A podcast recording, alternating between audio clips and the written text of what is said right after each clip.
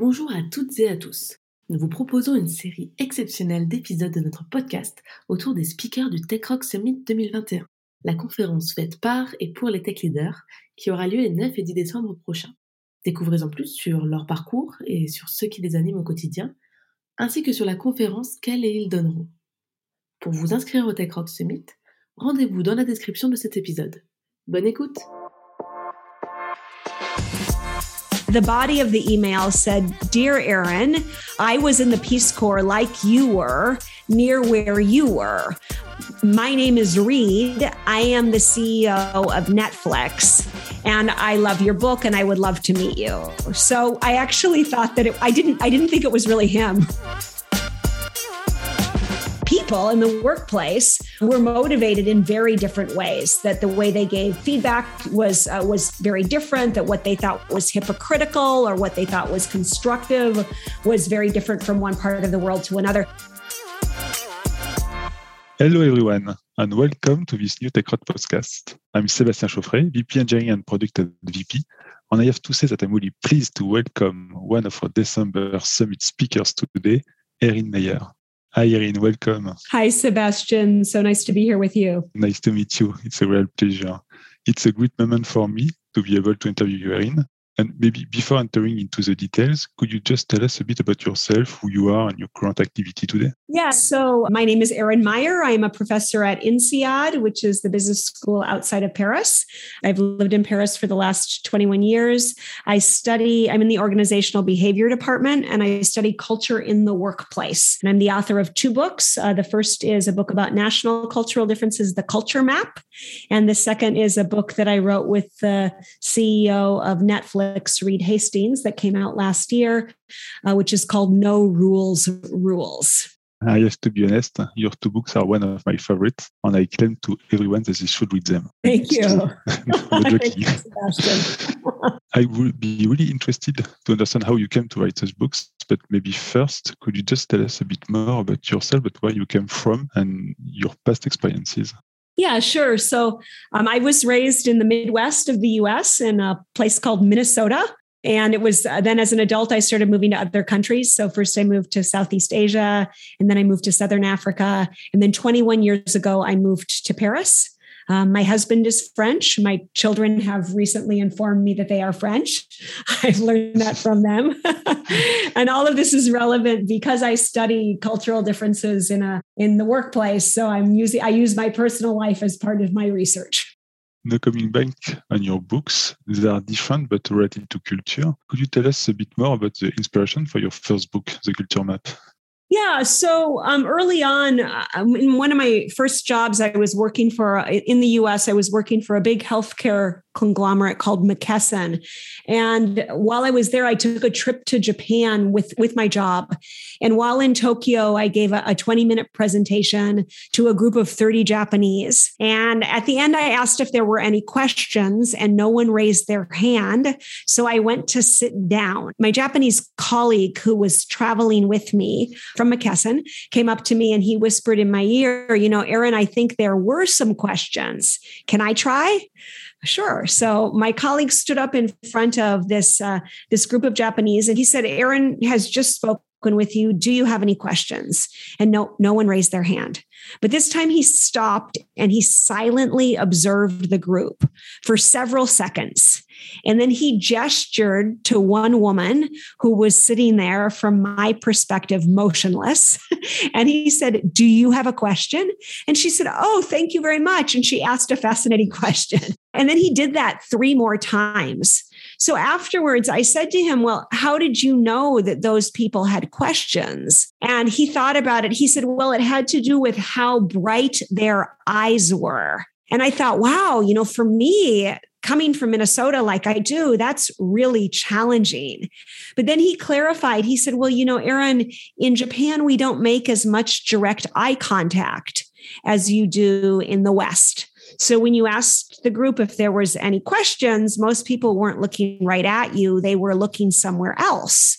But I noticed that there was someone in the room who was looking right at you and her, her eyes were bright, which signifies she would be happy to have you call on her if you would like to.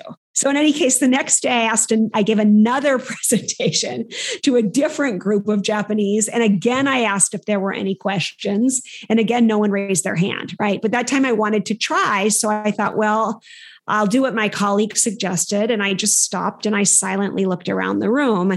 And as I did, I saw he was right. And most people were not looking right at me. And there was one Japanese guy, gentleman in the room who was looking right at me. And when I looked at him, he held my gaze. Um, now, I don't know if his eyes were bright. I don't know, but I made a little bit of a gesture and he nodded his head.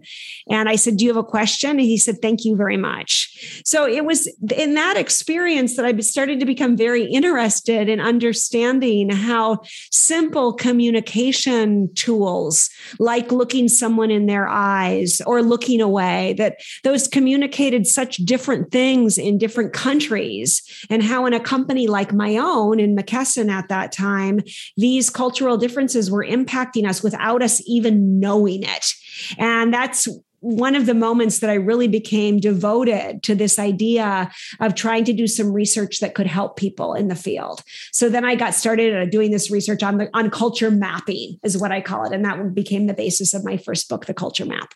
It's a key competency to be able to communicate around the world can lead to such misunderstanding when you don't know how people react so it's such an important point yes. Yeah that's right. So what i've done with the, my culture map book is i i broke culture down into eight behavioral scales. So we look at things like how do we make decisions differently in different countries or how do we build trust differently in different parts of the world? And then i have uh, different cultures that are mapped up and down those scales. Uh, so then we can compare one culture to another and better understand how we can adjust our own style to be more effective. I mean one that that's very interesting here in France is the the disagreeing scale that I've looked at mm. because it's quite common, right? It's quite common in France to have a very strong open debate in a meeting and that doesn't lead to a break in the relationship. But that's so different from so many other cultures. I mean, my own for one, where if you have an open debate or a strong disagreement that really that leads to a break in the relationship. So understanding those things I think can really be helpful. Yeah, for sure. And may I ask what was the inspiration for your second book, No Rules Rules? Yeah, so the culture map came out in uh, 2014. And uh, so that was all about these uh, 15 years of research that I had done in looking at national cultures around the world. And um, when it was done, I felt, thought I, I will never write a book again. I thought it was so much work. I was, and I didn't have anything else to say. And I actually at that time was not very interested in organizational cultures. I thought that company cultures mostly were very boring and didn't seem to have much to do with how companies actually behaved. But then one day I opened up this document that someone sent me called the Netflix Culture Deck, which is this set of slides that um, the Netflix CEO, Reed Hastings, released on the internet in 2009. It had been out for many years, but I hadn't seen it. And it's all about their crazy and radical organizational culture at Netflix. And when I looked at it, I was shocked, maybe horrified. so uh, one of the slides said at, at Netflix, adequate performance gets a generous severance. In other words, here we fire adequate people, right? You have to be amazing. And that really shocked me because at INSEAD, where I was now teaching, we were studying uh, quite extensively the concept of psychological safety in the workplace. And I just couldn't understand how this idea of adequate performance gets a generous severance could marry with psychological safety. And there were other things in that deck, like there were things like one slide said at Netflix, the vacation policy is take some In other words, uh, every employee decides what kind of vacation they want to take. And I thought that that sounded interesting, but I just couldn't figure out how in a real company, something like with thousands of employees, something like that could work. So here for the first time, I became very interested in organizational culture.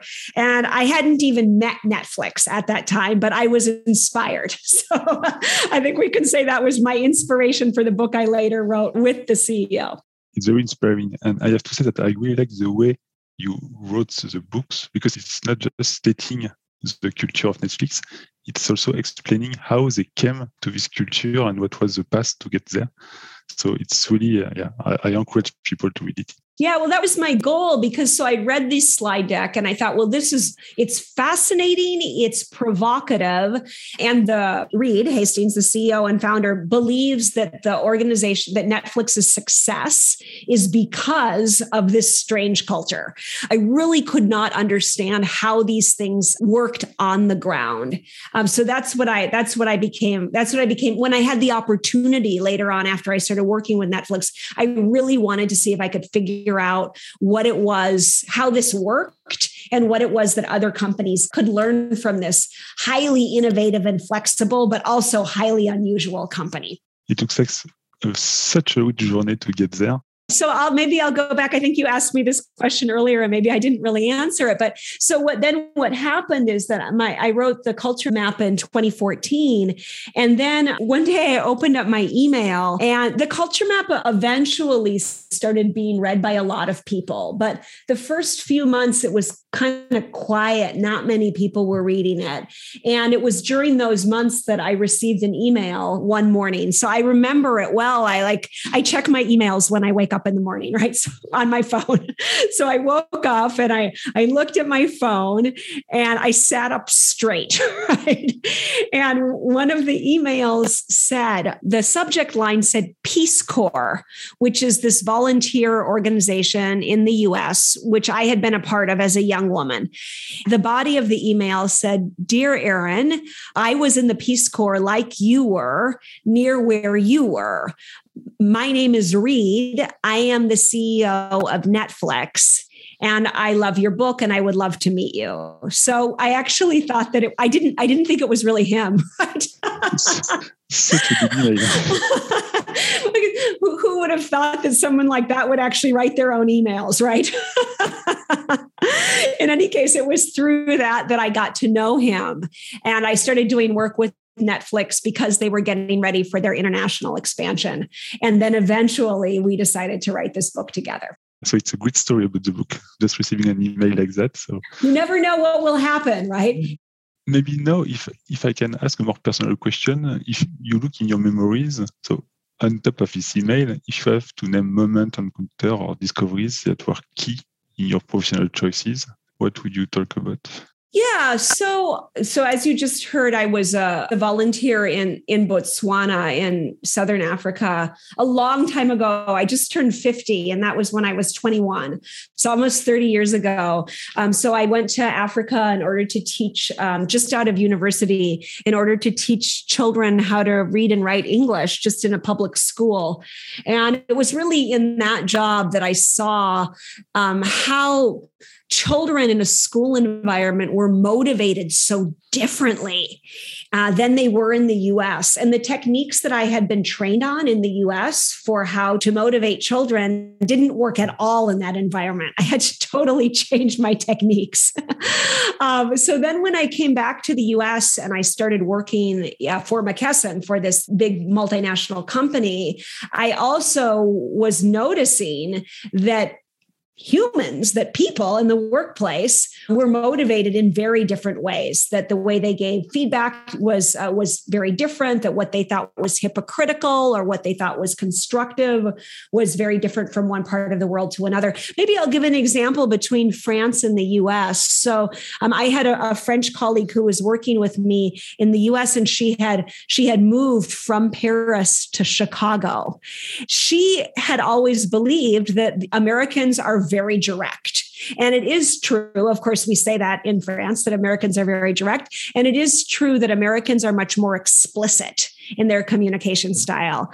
Um, but I remember then that when her boss, this American guy that I also was working with, when he gave her feedback that her performance was not acceptable, he did it in the way we do in the US by telling her this was wonderful and this was awesome and this was excellent and this is what you need to change. right? She thought that he was very pleased with her performance. At the same time that he thought he had told her her performance was not acceptable, right? Uh, so, in this way, of course, we see that in, Americans are actually much less direct when it comes to negative feedback uh, than the French culture. That was a, another key moment for me in in recognizing that there were so many, let's say, traps for people working internationally. And I wanted to figure out if there was something I could do to help them, to help everybody kind of manage those traps more, manage those differences more effectively. Thanks for sharing that with us, uh, Erin. And maybe now regarding TechRox auditors, there is a question I have to ask. From your point of view, what is the tech leaders and what are the qualities to have as a tech leader? Yeah, so I think we can start talking about then what I'll be talking with the group about uh, in the session next week. So, in the session next week, we're going to be talking not about national cultural differences. We're going to be talking about this, about my new book, about No Rules Rules, and what we can learn from Netflix about how to develop a culture that breeds innovation and flexibility. And I think, I mean, that's really like what do tech leaders need uh, today? Uh, they need tools to innovate faster, right? They they need tools to be more flexible. So when things like COVID comes along, that we're able to change direction more frequent, more um, more quickly. So I mean, I don't believe that's specific to the tech industry. The whole world needs to be more innovative and more flexible. Um, but certainly tech leaders are, are at the forefront of that. Change is happening faster and faster and we have to, to figure out how to be more and more creative every day right yeah, right. It's creativity and we need to adapt very fast. It's true. One last question before moving to the next part of the podcast. To help being a great leader, do you have any daily inspiration or favorite books you can recommend? Uh, yeah. I mean, my favorite book is actually a, a book called Made to Stick, which is a book that's by the Heath brothers. And that book has been quite instrumental to me. It's a book that's about how to be um, inspirational and motivational in your own messaging. It's about how to develop a communication that catches people's attention and sticks with them. And I actually, both of my books, when I was writing them, every morning I would read that book for 15 minutes before I worked on writing my book because it helped me get my voice uh, it's written in a very interesting way. And I, I wanted to try to capture a little bit of the magic from that book as I was writing myself. Okay, thanks. So you start speaking about it, but there is the very good news. You will be speaking at the 2021 TechRock Summit next week. So just without saying too much, do you want to say a word about what we learned during this talk? Yeah, of course, I'll be delighted. So, uh, we're going to be talking about organizational culture, and we're going to be talking about how to develop an organizational culture that breeds innovation and flexibility. So, this is a uh, like my key lessons from the research that I did at Netflix, where I interviewed 200 Netflix uh, employees, uh, current and past, and spent a lot of time with Reed Hastings, their CEO, really just trying to figure out what it was that other companies could take from Netflix uh, to use for themselves. And I think we actually came up with some really interesting and uh, practical and useful lessons. So we're going to be looking at, at three things, three pillars. Uh, it sounds very simple, but uh, we'll, we, it's actually very, very provocative. So we'll be looking at increasing talent density. So that means trying to create an organization where we have less employees, but higher performers. And that's where we'll be talking about things such as adequate performance gets a generous severance and other tools like the keeper test, uh, which I will tell you about in our session next week. Then the second element for creating a, a culture of, of freedom and responsibility, which is what we call the whole thing, is to um, develop a culture where we have a lot of, of candid feedback. And I'm going to be giving you a series of techniques that you can use in your organization in order to get the advantage of having one, your employees give one another a lot more open and honest feedback on an ongoing basis. And then the third part is once you've developed a, a culture of high performance, of talent density, and a culture of candid feedback, then giving your employees a lot more freedom. So getting rid of all of the rules and procedures and processes that we have at most companies in order to let your employees run a little bit more free. And then it's with that freedom that I think you'll really see that that innovation, flexibility, and speed comes along. So that's the cycle of give freedom to get responsibility. And we'll be trying to look very practically at how to do that. To be honest, Erin, I can't wait to be there. So we are running out of time for this podcast. Thanks a lot, Erin. It was such a pleasure to have this chat together. I really appreciate it, and I encourage our audience to join the summit on December 9 and 10th to attend your talk. Thanks, Erin. Thank you, Sebastian.